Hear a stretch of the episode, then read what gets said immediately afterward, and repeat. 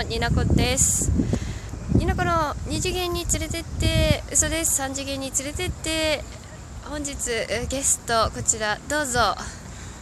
こんばんは二度寝です。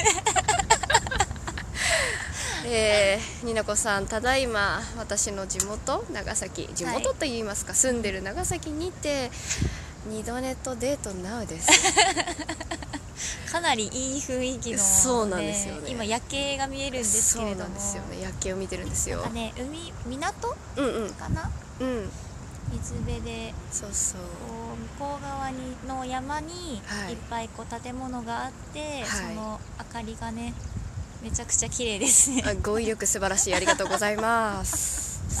そうなんですよね。でさっきなんか、うん。あれだよね豪華客船みたいのがさ、うんうんうん。止まってて、うんちょうど出港しする時だったね。そう完全にそう。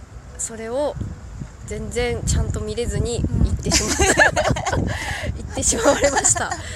お金持ちは出港されました。出港されました。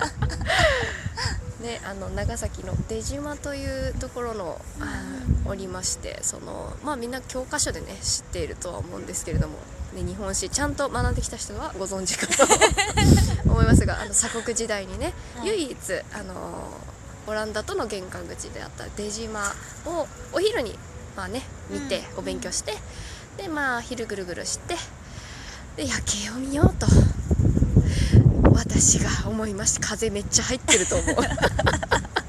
で海の音もひっそり入ってると思います。入ってるかな、はい。波のうん。うん、あお風の音が風100%入りましたね 風夜風気持ちいいですね。ちょうどいいですね、はい。今。風邪をひかない程度の風潮風うん。海風いい感じでございますね。